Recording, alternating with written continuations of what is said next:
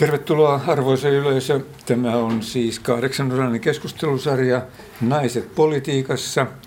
Ja tänään on vuorossa SKDL entinen kansanedustaja Kati Peltola. Tervetuloa. Kiitoksia. Ehkä on aluksi pari sanaa aihetta kertoa, mikä on SKDL. Se on hieno nimi, Suomen kansan demokraattinen liitto. Siinä on Suomi, kansa ja demokraattinen ja liittokin vielä. Kyllä. Te liitytte tähän. Miksi? Joo, se, minä rupesin ymmärtämään jotain politiikasta 60-luvulla, kun olin tullut miehen ja pienen laps, vauvan kanssa Helsinkiin opiskelemaan valtiotieteitä. Ja sitten se poliitikoiminen alkoi tuolta yliopiston kuppilasta. Ja siellä oli semmoinen selvästikin kansanrintama porukka, opiskelijoita, jotka kokoontu toisin sanoen tämmöisiä erilaisia vasemmistolaisia ja erilaisia keskustalaisia, jotka pohtivat elämän tarkoitusta ja mitä itse kunkin pitäisi tehdä. Ja siitä porukasta sitten ruvettiin perustamaan kaikenlaisia yhdistyksiä ja niiden kautta sitten jouduin SKDL, koska minusta näytti, että siellä ollaan kaikkein eniten niiden yhdistysten asialla. No oliko tämä äskeinen valinta, tuliko siihen apu kotielämästä tai kotoa perheestä? No mä olen sellaista perheestä, jossa ei oikeastaan mitään puolueista puhuttu, mutta työväenhenkisestä. Teidän isänne on unkarilainen, te oli? Oli, joo. Hän oli vapaaehtoisena Suomessa talviso, tai tuli talvisotaan vapaaehtoisena. Sieltähän tuli yli 300 miestä. Isäni oli lääkäri, siinä porukassa oli kaksi lääkäriä. Eli teissä on puolet unkarilaista. Kyllä.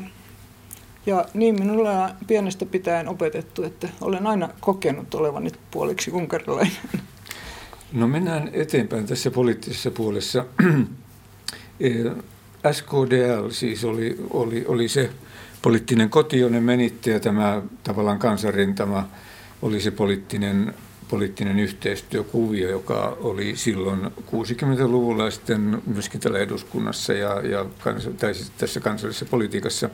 Eh, SKDL oli tällainen, sitä sanottiin, vähän pilkattiin SKPn PT-järjestöksi. Oletteko te Suomen kommunistisen puolueen jäsen myöskin? Kyllä liityin myöskin siihen ja se tapahtui sitten siinä vaiheessa, kun SKP ja tietysti koko SKDL myöskin kiirehti moittimaan Neuvostoliittoa tästä Tsekoslovakian miehityksestä. Niin silloin mä ajattelin, että joo, nyt mä vo, minäkin voin liittyä tähän SKP, kun se on oikealla asialla tässäkin asiassa.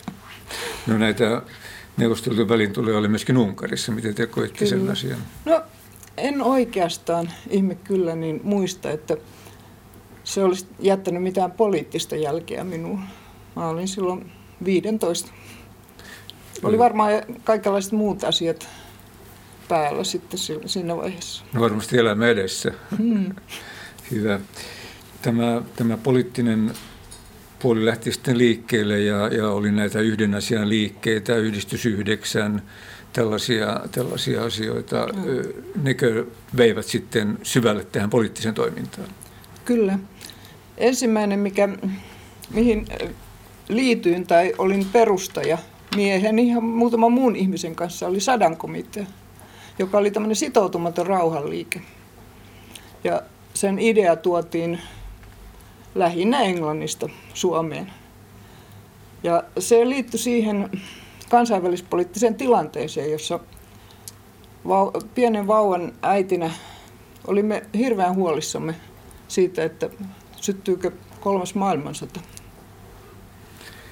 Se oli yleinen huolenaihe silloin mm, ja, ja nykypäivänä oikein edes ymmärtää sitä, miten, miten synkkä pilvi se oli. Ei varmaankaan nuori polvi tiedä sitä. No tuota sitten myöhemmin oli tällainen kuin rauhan puolustajat myöskin, joka oli taas sitten vähemmistökommunistien suosima järjestö ja Neuvostoliiton Se oli silloinkin ole, olemassa tietysti, mutta me kyllä pyrimme karttamaan sitä, että semmoisissa asioissa, jotka oli oli niin kuin yhteisiä, niin kyllähän meillä jonkin, oli yhteistyötä, mutta se oli niin leimallisesti Neuvostoliittoon sitoutunut, että tämä sadan komitean porukka ei kyllä oikein halunnut tai leimautua samaksi porukaksi. Ja meillä oli hyvin paljon erillisiä asioita myöskin, joita ajoimme sitten muiden yhteistyökumppaneiden kanssa. No miten tämä heijastui SKPn sisälle sitten? No SKPssähän oli silloin jo vallassa uudistuslinja, joka nimenomaan suhtautui kriittisesti Neuvostoliiton politiikkaan ja, ja sekä, sekä sisä- että myöskin ulkopolitiikkaa, jos nyt ajatellaan, että kansandemokratiat olivat Neuvostoliiton näkökulmasta, eivät ne olleet Neuvostoliiton näkökulmasta ulkopolitiikkaa, vaan sen sosialistisen blokin politiikkaa. Sisä, sisäistä politiikkaa. Mm. Sitten, jos tämä rauhan työ nyt oli sitten vähän niin kuin semmoista, semmoista sanoisiko pehmeämpää, niin, niin SKPn sisällä käytiin kova taistelu enemmistön ja vähemmistön välillä – Miten te koitte sen, kun te olitte niin kuin tavallaan liikkeen sisällä?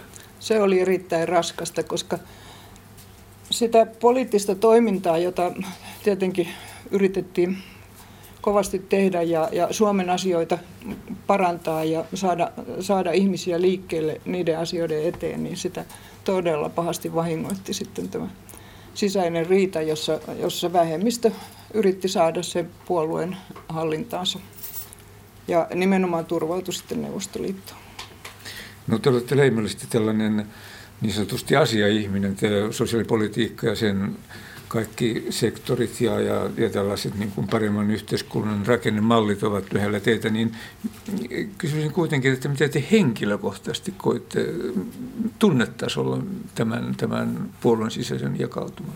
Kyllä se oli erittäin repivää ja raskasta myöskin perheessä, kun mieheni sitten liittyi myöskin Askodella ja oli Askopen piirin puheenjohtaja ja sitten loppujen lopuksi silloin, kun SKP lopetettiin SKDllä, niin hän oli poliittisessa toimikunnassakin, että kävi niin kuin sen koko johtosysteemin läpi myöskin, niin meillä oli molemmilla erittäin raskasta.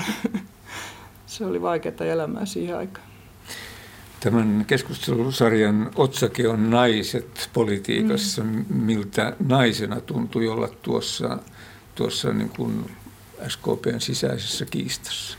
No siellä oli molemmilla puolilla oli naisia ja miehiä, että ei minusta SKDllä sillä sukupuolella ollut, ollut ihan niin suurta merkitystä kuin muuten oli ollut, ollut yhteiskunnassa. Että se oli minusta yksi, yksi tärkeä asia, että sekä SKDL että SKP ajoivat miehen miesten ja naisten tasa-arvoa ja nimenomaan myöskin kaikenlaisia rakenne, rakenteellisia uudistuksia, jotka auttaisivat naisia yhteiskunnassa eteenpäin. Ja myöskin johtotehtävissähän oli paljon naisia. Mutta oliko se myöskin järjestön sisällä, siis tällainen tasa-arvo? Siis pyrittiin siihen, mutta oliko se käytännössä sitä? No kyllä parempi tasa-arvo kuin mitä mä olin esimerkiksi kouluaikana kokenut ja, ja, kokenut ja, ja, ja yleensä yhteiskunnallisessa keskustelussa näkyy, niin kyllä se oli selvästi parempi. Parempi, parempi asema siellä jo. Niin, nimenomaan naisena oli parempi asema. Se, se minua välillä harmitti, että kun minua esitettiin johonkin tehtävään, niin usein joku mies, joka esitti, sanoi, että joo, että on tärkeää, että siellä on naisiakin. Niin tämmöinen en, en, kiintiöajattelu. En halunnut olla kiintiönainen. Vaan, vaan tämä, tämä tuota, osaaminen oli se, joka olisi ratkaissut kaikki asiat. Että mikään sopiva eikä, eikä tällainen... Niin, minä ajattelin, että kyllä mulla on tuohon tehtävään, mihin mua esit, esitetään ja mihin olen suostuvainen, niin kykyjäkin, että niin kuin, ky, muitakin kykyjä kuin tämä sukupuoli. Ilman muuta on tietysti sitten, olen sitä mieltä, että naisia ja miehiä täytyy tasapuolisesti valita. Et siinä, sillä tavalla olen kiintiöiden kannattaja myöskin monissa tehtävissä, jos ei niissä muuten rupea mitään tapahtumaan. Mutta, mutta se oli, tuntui kuitenkin omalla kohdalla loukkaavalta, kun sitä käytettiin perustelun. No sitten lähditte tähän edustukselliseen demokratian mukaan ja, ja kuntavaliehdokkaaksi. Millainen kokemus se oli? No sehän oli hyvä kokemus. Tulin heti ensimmäisellä, ensimmäisessä vaalissa valittua Helsingin valtuustoon ja, ja itse asiassa kuusissa vaaleissa olen tullut valittua joka kerta, kun olen ollut ehdokkaana. Sen suhteen semmoinen onnistuminen ja erittäin mielenkiintoista tietenkin tämä kaupunginvaltuutetun tehtävä on ollut tässä kaupungissa. No sitten teette myöskin eduskuntakauden jälkeen pitkän uran Helsingin kaupungin keskeisenä sosiaalijohtajana, melkein 20 vuotta. Joo, näin oli. Olette niin Keskisen sanottu... sosiaalikeskuksen johtajana. Eli se tarkoittaa käytännössä Helsingin sosiaalijohtaja? Ei Helsingin, vaan Keski. keskisen suurpiirin. Eli on, silloin oli seitsemän sosiaalikeskusta ja minä olin tuossa kes, keskisessä suuripiirissä, joka alkaa Kalliosta ja, ja päättyy tuonne Okelin rajalle. Ja se oli minkälaista työtä? Miten te... No siellä sosiaalikeskuksethan tuot, tuottivat päivähoitoa, vanhusten palveluita, sosiaalityötä tietysti, toimeentulotukea, päihdetyötä, hyvin monenlaisia sosiaalipalveluita. No ennen kuin mennään näihin, näihin kaupungin asioihin ja, ja tullaan takaisin eduskuntaan. Teidät valittiin eduskuntaan ensimmäistä kertaa, tai tulitte itse asiassa varamiehenä, eikö niin? Kolme kertaa varamiehenä. Kolme kertaa varamiehenä, varmasti ennätys. Mulla on sellainen mielikuva, että saattaa olla, että nyt on joku muukin, jolla on tapahtunut näin, mutta en, en ole ihan varma tulitte ensimmäisen kerran varamiehenä eh, Ele Aleniuksen, sisäiskydan puheenjohtajan ja, ja ministerin ja pankinjohtajan jälkeen vuonna 1977. Minkälainen kokemus se oli? No se oli vähän hämmästyttävää, koska siihen aikaan oli tapana, että jos joku kansanedustaja valittiin eh, korkeaan eh, tehtävään yhteiskunnassa, niin hän ei välttämättä luopunut kansanedustajuudesta. Ja kun elealennus valittiin Suomen Pankkiin, niin ilmeisesti puolueessa oli sellainen olettamus, että hän saa jatkaa sitten eduskunnassa. Niin mä, minä en osannut sitä ollenkaan odottaa, mutta mä muistan vielä, kun olin jonkun puoluetoverin kyydissä matkalla kotiin ja, ja hän äh, sanoi, että nyt kuulemma Kekkonen vaatii, että Elen täytyy luopua kansanedustajan paikasta ja että kukahan se on se varamies. Mä sanoin, että se on minä. mä olin ihan ällistynyt, että oho, pääsenkö mä tai joudunko mä eduskuntaan. Näin kävi. Paljonko saitte ääniä niissä vaaleissa? Jaha, noita ei muistanut sekata. Joo, hyvä. No, mm. anyway, joka tapauksessa eduskuntakausi alkoi silloin 3.5.1977 eh, ja, ja tuota, minkälainen kokemus oli sitten tässä talossa, kun eka kertaa Joo. tänne tulitte? No se oli minulle hyvin tuttu talo. Sen takia, että olin ollut jo tuon karjalaisen toisen hallituksen aikana SKDLn edus, eikä kun hallitusryhmän poliittinen sihteeri. Silloin oli ensimmäinen kerta, kun valittiin tämmöisiä päätoimisia poliittisia sihteereitä hallitusryhmille. Anna-Liisa Tiekso oli silloin sosiaali- ja terveysministerinä ja hän oli hallitusryhmän vetäjä. Ja erityisesti tein töitä Anna-Liisa Tiakson kanssa ja sitten myöskin Veikko Saaron kanssa, mutta ei niin paljon, joka oli liikenneministeri. Miksi nainen valittiin poliittiseksi avustajaksi? Anna-Liisa Tiakso varmaankin päätti sen. Ja hän taas tunsi minua näistä järjestötehtävistä, mutta luultavasti vaikutti paljon myöskin se, että olin niin näkyvästi yhteiskunnallisesti aktiivinen näissä erilaisissa liikkeissä. Olin paljon esillä julkisuudessa. Ja se oli varmasti sitten tällainen aika, aika hyvä koulu itse asiassa kansanedustajankin tehtävää varten. Ehdottomasti. Minähän olin osallistunut eduskuntaryhmän työkokouksiin ja monenlaisiin tehtäviin jo silloin poliittisen sihteerin ominaisuudessa. No, no miten silloin poliittisen sihteeriin suhtauduttiin? Miten, miten eduskunnassa suhtauduttiin? Miten, miten julkisuudessa suhtauduttiin? Julkisuudessa me emme varmaankaan olleet kovin paljon. En ainakaan muista. Niin, niin kuin siinä ominaisuudessa. Niin paljon kuin nyt? Ei, varma, ei varmastikaan. Eiköhän meillä, tietysti kun meitä oli niin vähän, niin me, meillä meni aika, aika sitten niiden juoksevien asioiden hoitamiseen. Mutta kyllä myöskin sitten osallistuin paljon siihen kansanrintamakeskusteluun. Oli kaiken näköisiä tämmöisiä vapaita yhteenliittymiä, jo, joissa sitten asioita käsiteltiin, esimerkiksi juuri sosiaali- ja terveysasioita ja kriminaalipolitiikkaa ja hyvin, hyvin monenlaisia asuntopolitiikkaa, liikennepolitiikkaa. Jotka sitten pikkuhiljaa siirtyvät myöskin poliittiseen agendaan. Mm. Ja sitten seuraavan kerran tulitte eduskuntaan ensimmäinen 10. 1980, silloin Anna-Liisa Hyvösen varamiehenä. Joo, Anna-Liisa Hyvönen valittiin Helsingin kaupungin terveysjohtajaksi. Ja sitten taas kävi tilaus. Joo. Ja miltä silloin tuntui? No se oli tietysti vaan jatkoa sille, mitä olin tehnyt. Sitä paitsi se mun siviilivirkani tai työni oli kaupunkiliiton sosiaaliasian sihteeri. Eli aika lähellä. Aika lähellä. Eli joka tapauksessa se, mulla oli semmoinen 12 vuotta, josta aina kaksi vuotta kerrallaan olin siellä sosiaaliasian sihteerinä ja sitten eduskunnassa kaksi vuotta.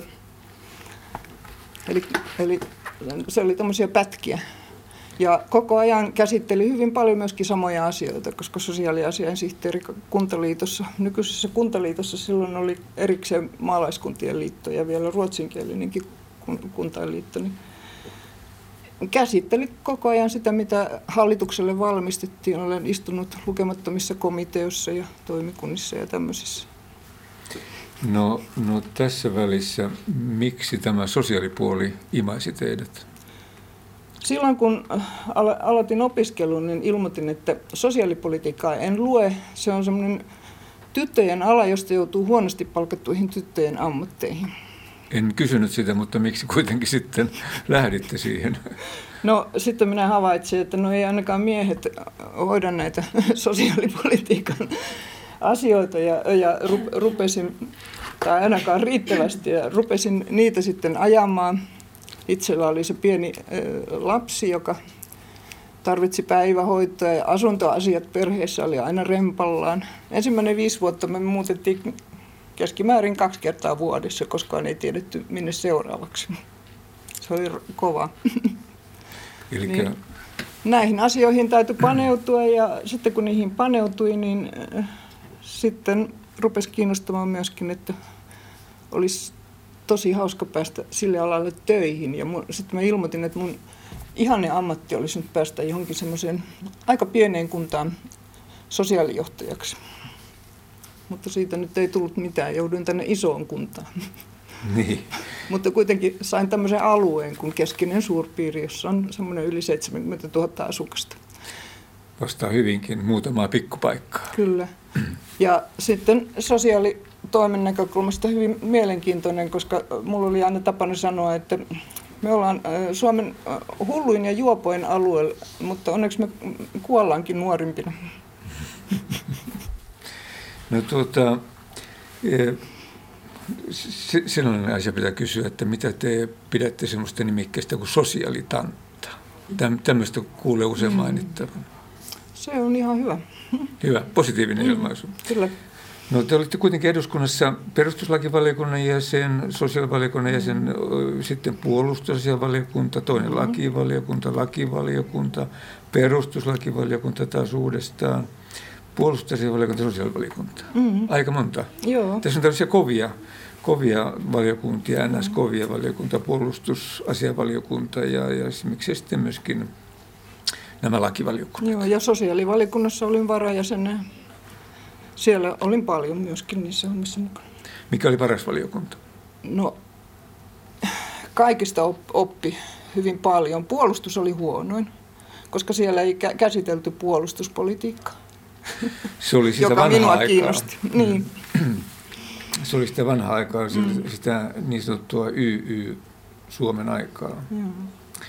Hyvä. No sitten kolmas kausi eduskunnassa alkoi kolmas ensimmäistä 1985 ja silloin tulitte Kalevi Kivistön tilalle eduskuntaan. Joo, ja erittäin vastahakoisesti. En mitenkään olisi halunnut tulla. No, Pakkohan so... tänne on tulla.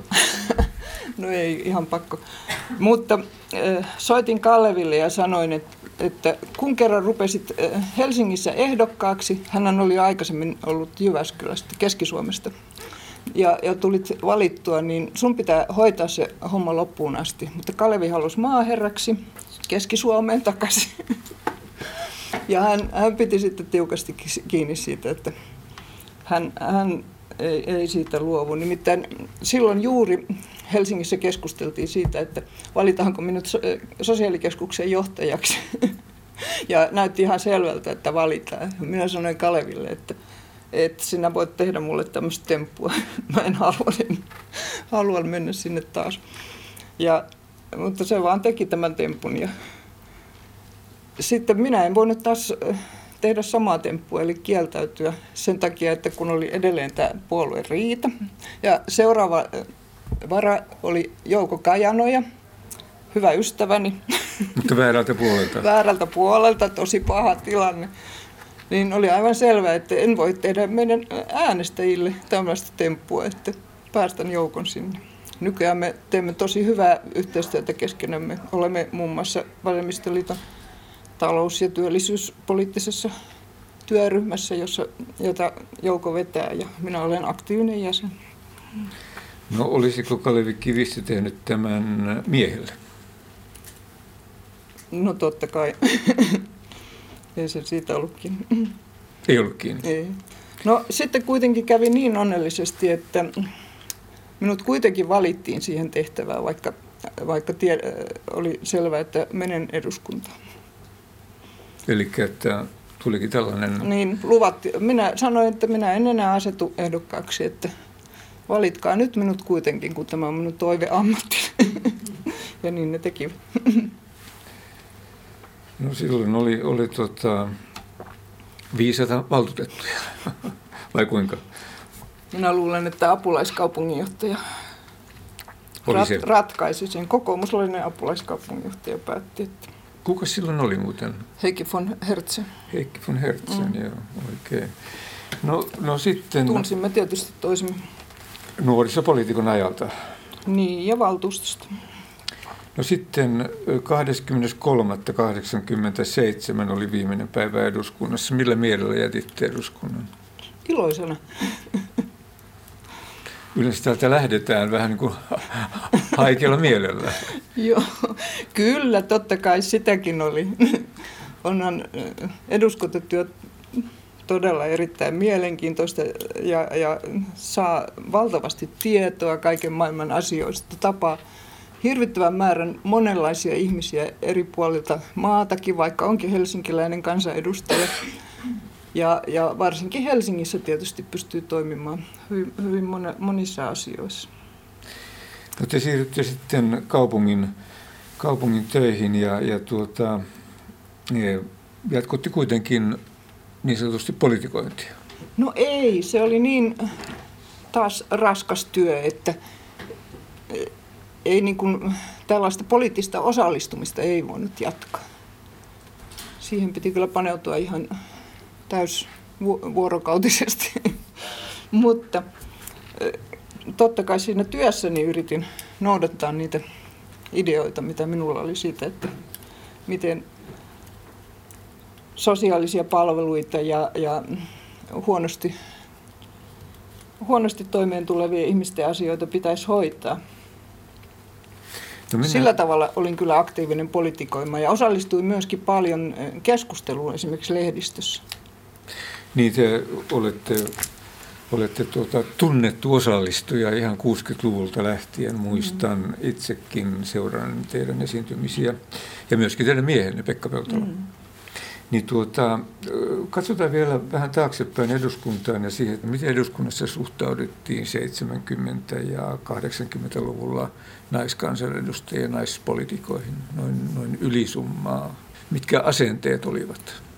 No en minä tiedä, oliko siinä niin kauheasti ero, eroa nykypäivään. Tietysti silloinkin oli sellaisia miehiä, jotka suhtautuivat hyvin yliolkaisesti ja, ja, ja kaikin puoli seksistisesti. Ja, mutta sehän nyt oli se yleinen asennoituminen yhteiskunnassa, että miten se nyt eduskunnassa olisi voinut olla kovin erilaista.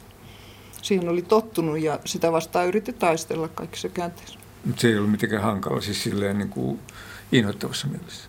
No totta kai, onhan se inhottavaa, jos syrjitään sukupuolen vuoksi tai niin, jonkun muun tällaisen asian vuoksi. Kyllä, kyllä, kyllä. Inhottavaahan se on.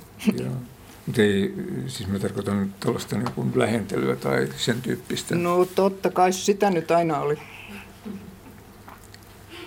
Aina, kaikkialla? Niin. Missä on ihmisiä, se on ihan niin. hyvä. Tuota, mm. Siihenkin oli oppinut suhtautumaan ja käsittelemään niitä tilanteita kyllä aika määrätietoisesti.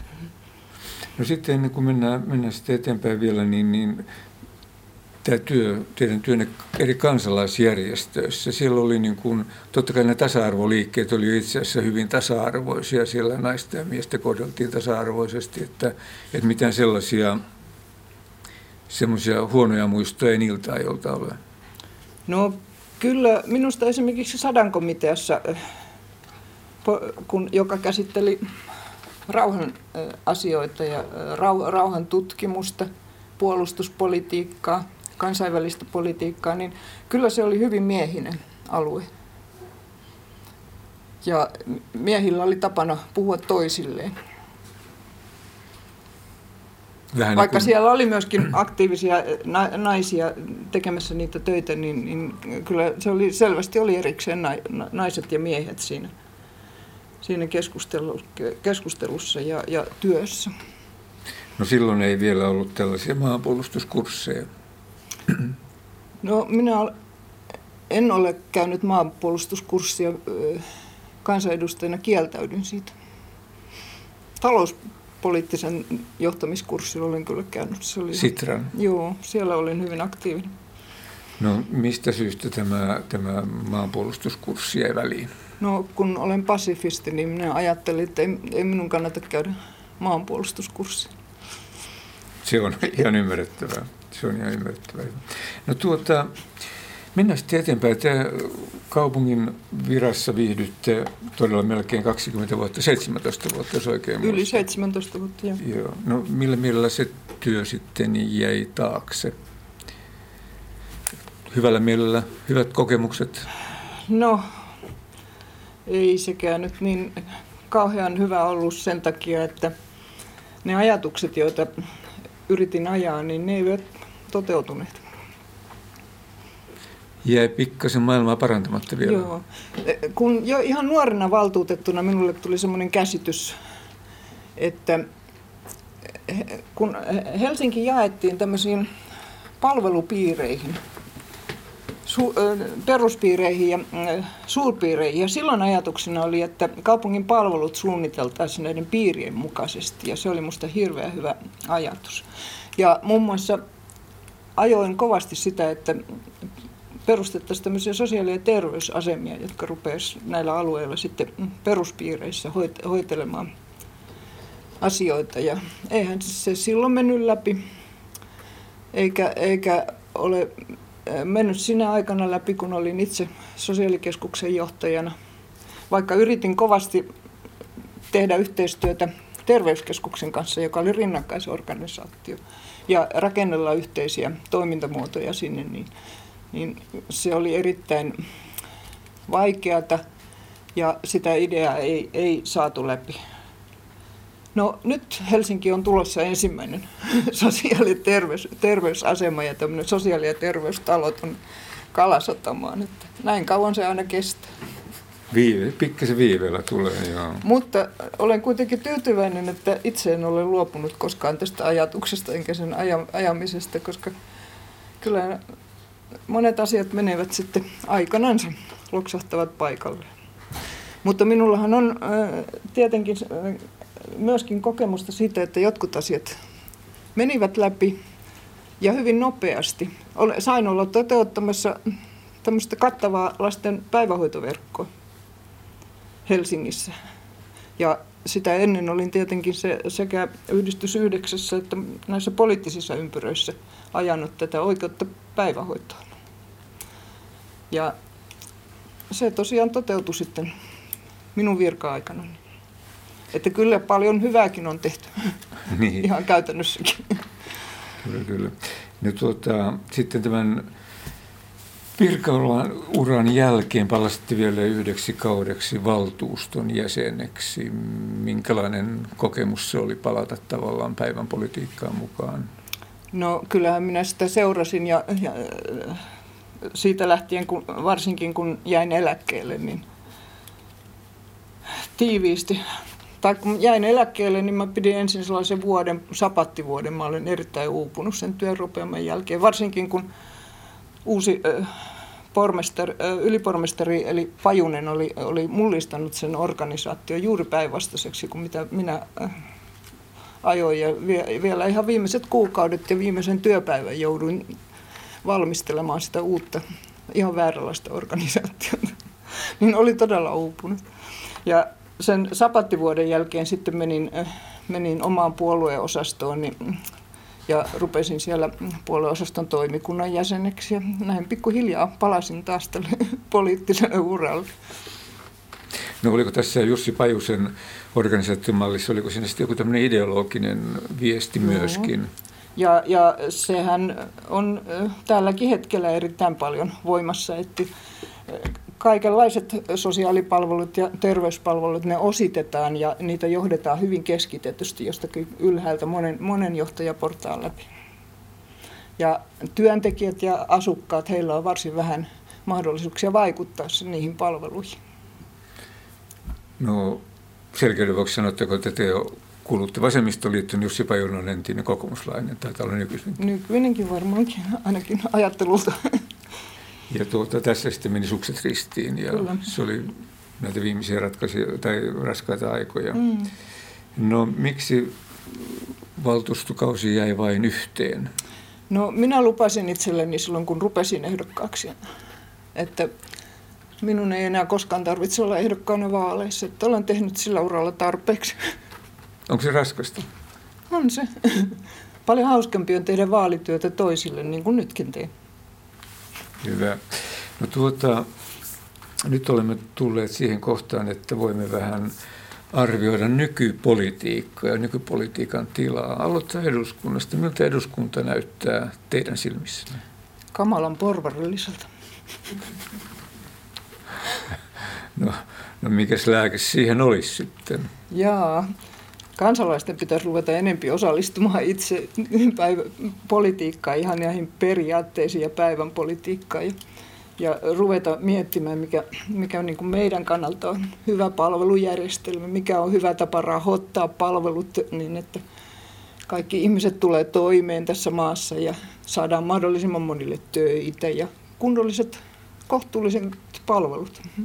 No, no vakavasti kysyn, mistä johtuu, että vasemmiston ote on tavallaan yhteiskunnasta, yhteiskunnasta keskustelusta ja tavallaan siitä sellaista niin kuin johtavasta keskustelusta kokonaan tai ainakin melkein kokonaan hervonnut. Ei, ei, ei, ei enää vasemmisto ole siinä sisällä eikä, eikä sen keulassa. Mistä se johtuu? Se varmaan, minulla on sellainen käsitys, että se johtuu siitä, että Suomessa on pystytty rakentamaan sellainen hyvinvointivaltio, että ihmiset on tuntenut olonsa aika turvalliseksi ja ajatellut, että, ajatellut, että hyvinhän tämä menee.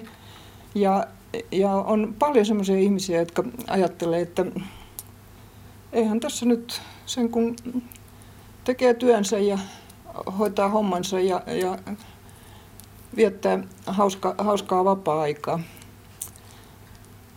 Eli ihmiset eivät ymmärrä, että ei tämä ole kestävä. No nyt tietysti aika monet ihmiset ymmärtävät, että ei tämä nyt kestä varsinkin, kun hallitus ja, ja porvarilliset talousekspertit koko ajan selittää, että eihän tämä ole kestävää, teidän täytyy nyt luopua tuosta ja tästä ja, ja ruveta itse rahoittamaan kaikkea sellaista mitä, mitä sitten ihmiset ei kuitenkaan pysty kaikki itse rahoittamaan. 60-luvulla vielä oli vasemmistoenemmistöinen eduskunta ja nyt... Niin, semmoinenkin ihme nähtiin. Nyt, nyt on, se on kaukana horisontissa. Kyllä. Ja päästäänkö siihen joskus? Haluaisitteko sellaisen? No minusta on saman tekevää, minkä nimisiä ne puolueet on, mutta olennaista on tietenkin se, että mitä ne ajavat. Ja minä olenkin omistautunut itse tämmöisille poliittisille malleille. Silloin 90-luvun laman aikana jäin vuorotteluvapaalle ja tein ehdotuksen siitä, että minkälainen olisi hyvinvointivaltion peruskorjaus. Ja siinä esitän semmoista yksinkertaista verotusjärjestelmää, paljon progressiivisempaa kuin mikä meillä nyt on. Sitten eh, esitän myöskin eh, yksinkertaista sosiaalivakuutusjärjestelmää, eli eläkkeet ja muut tällaiset sosiaalivakuutukset ja sitten esitän, miten se rahoitetaan yksinkertaisesti ja, ja perustuen koko kansantalouden tuotantoon, eikä niin vahvasti työvoiman käyttöön kuin tällä hetkellä meidän verotuksessa on. Ja samoin sitten tietenkin on esittänyt, että miten tämä hallinto pitäisi järkevästi järjestää. Eli malleja olette rakennellut. Kyllä. No, ja, eli ajatuksena niin on, että äh, nykyisten kuntien äh, tilalle ja nykyisten kuntaeliittojen tilalle, kun kuntayhtymien tilalle, niin pitää saada kaksirakenteinen kuntasysteemi. Eli on peruskunnat, jotka huolehtii lähipalveluista, ja sitten maakunnat, jotka huolehtii sitten tämmöisistä laajempien alueiden asioista. Ja molemmille sitten valitaan suoralla kansanvaalilla valtuustot, ja ne kumpikin taso hoitaa sitten omia tehtäviä, oman alueensa tehtäviä, on suoraan vastuussa vain niille äänestäjille ja, ja poli, po, poliittisesti aktiiveille ihmisille, mutta eivät virkamiehet keskenään toisilleen. siis tämähän on hirveä viidakko tämä meidän kuntayhtymien malli ja, ja kuntien yhteiset hankkeet, monet muutkin yhteiset hankkeet. Kunnillahan on myöskin, myöskin liikelaitoksia ja yhtiöitä yhteis hallinnossa. Kuka, kuka ei hallitse tätä ja koko ajan, niin kuin tiedätte, niin kaikkia asioita pallotellaan edestakaisin ja se vars, siihen varsinaiseen hommaan, eli palvelujen tuottamiseen ja, ja li, liikenteen järkevään järjestämiseen ja maapolitiikan järkevään hoitoon, niin ei siihen tahdo ihmisellä enää olla aikaa sitten. No tämä nykyinen hallitus on nyt kolme vuotta aprikoinut näitä asioita mm. ja, ja tuota, vähän on niin kuin kinthaassa vielä. Mm. Te, teidän mallinne, jos äkkiseltään ajattelee, muistuttaa vähän keskustapuolen esittämää mallia. Tämmöistä. Ke, joo, keskustapuolue esittää myöskin tätä maa, maakunta mallia, mutta hehän esittävät, että maakunnat olisivat kuntayhtymiä niin kuin nytkin, ja minusta se on, ei, ole, ei ole riittävän suoran suora, äh, riittävän kansanvaltainen malli. Siinä no, on sitä pelaamisen mahdollisuutta aika paljon. No minkälaista vastakaikua tämä teidän ajattelun, teidän mallinne on saanut vasemmistoliiton sisällä? No minä olen toisessakin vasemmistoliiton työryhmässä, eli kuntatyöryhmässä, ja siellä juuri käsittelemme näitä parhaillaan. Ja minkälainen se... Teemme seuraavaa eduskuntavaaliohjelmaa. Ja, ja, ja jos saa kurkistaa sinne, mitä sinne tulee? No minä toivon, että tulee tällainen ehdotus. Paljon se saa kannatusta myöskin. No nyt on pakko, pakko kysyä sellaista, että mistä saatte niin kuin voimaa ja intoa kehitellä tämmöisiä, siis miettiä näitä uusia rakenteita ja uusia malleja, jolloin niin kuin, maailman parantamisen hyvät tavoitteet toteutuisivat? No minä luulen, että siihen auttaa paljon se, että juuri silloin 60- ja 70-luvulla oli mukana niissä prosesseissa, jossa näki, että sellaiset asiat, joita esimerkiksi työväenliikkeen naiset oli ihan kaiken ajaneet, niin yhtäkkiä niitä rupesi to- toteutumaan ihan roppakaupalla. Ne niin kuin kaatu. niin kuin do- do- dominoefekti selvästi syntyi siinä sitten. Niin minä tiedän, että jos ihmiset jaksavat vain vuosikymmenestä toiseen jauhaa näitä asioita ja, ja miettiä ja hioa ni, niitä esityksiä ja esittää niitä kaikille halukkaille ja, ja vastahakoisillekin ihmisille, niin jonain päivänä niistä yksi sun toinen saattaa ruveta toteutumaan. Tämmöinen myönteinen kokemus kaiken sen vaikean keskellä, mitä olen myöskin kokenut, joka on esimerkiksi juuri johtanut siihen, että vasemmistopuolueet ovat hyvin heikoilla nykypäivänä, niin kumminkin tiedän, että monet asiat ovat siitä huolimatta menneet eteenpäin. Ja te äh, haluatte olla mallina niin kuin muillekin, että että sitkeä ja, ja pitkäjänteinen työ niin. tuottaa tulosta. Niin, no, ei muu tuotakaan. Joo. No sitten, sitten vielä sellainen naiset politiikassa teema on, on tässä esillä, niin, niin miltä naisten rooli politiikassa näyttää tänä päivänä? Ihan hyvältä siinä mielessä, että naisia on niin paljon mukana näissä poliittisissa johtotehtävissä – mutta huonolta tietysti siinä suhteessa, että naisia on aivan liian vähän mukana sitten tuolla kenttätasolla ja miettimässä juuri näitä ehdotuksia ja ajamassa niitä läpi. Mutta sehän koskee kyllä valitettavasti miehiäkin. No tuota sellainen... Yleensä kansalaiset ovat passiivisia. E, joo. No, no sitten suhtautuminen mies- ja naispolitiikkoihin. E, rankaiseeko yleinen mielipide naisministeri esimerkiksi yhtä rankasti tai rankemmin kuin miesministeri? No en minä tiedä tämä, mitä kutsutaan yleiseksi mielipiteeksi, joka on noita iltapäivälehtien lööppejä, niin, niin ei se varmaankaan ensinnäkään ole yleinen mielipide, ja, ja toiseksi niin ne jututhan tehdään jollakin ihan muulla perusteella, eli niissä vedotaan ihmisten kyllä aika mataliin tuntemuksiin ja, ja, ja erilaisiin vahingon iloon ja tämän tyyppisiin asioihin. Että en minä usko, että niillä on sitten niiden poliitikkojen kanssa niin kauhean paljon tekemistä. Lopuksi vielä, onko Paavo Arhimäki hyvä puheenjohtaja vasemmistoliitolle? On se monessa suhteessa hyvä puheenjohtaja, mutta kaikissa ihmisissä olisi tietysti toivomisen varaa, mutta itse en usko ollenkaan siihen, että semmoisia täydellisiä ihmisiä olisi olemassa. En ole ainakaan koskaan tavannut.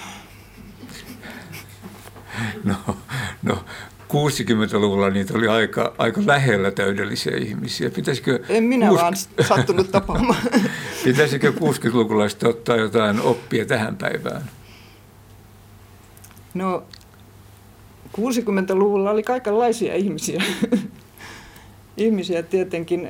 Minä luulen, että 60-lukulaiset ihmisinä ei ole yhtään sen kummallisempia kuin minkään muunkaan luvun ihmiset. Me olimme vain eri tilanteissa silloin oli semmoinen sekä kansainvälisessä politiikassa että Suomen politiikassa semmoinen murrosvaihe, että me satuimme osumaan siihen ja ne, jotka sattu silloin olemaan vääntämässä, niin onnistuivat monissa väännöissä. Hyvä, kiitoksia teille Kati Peltola.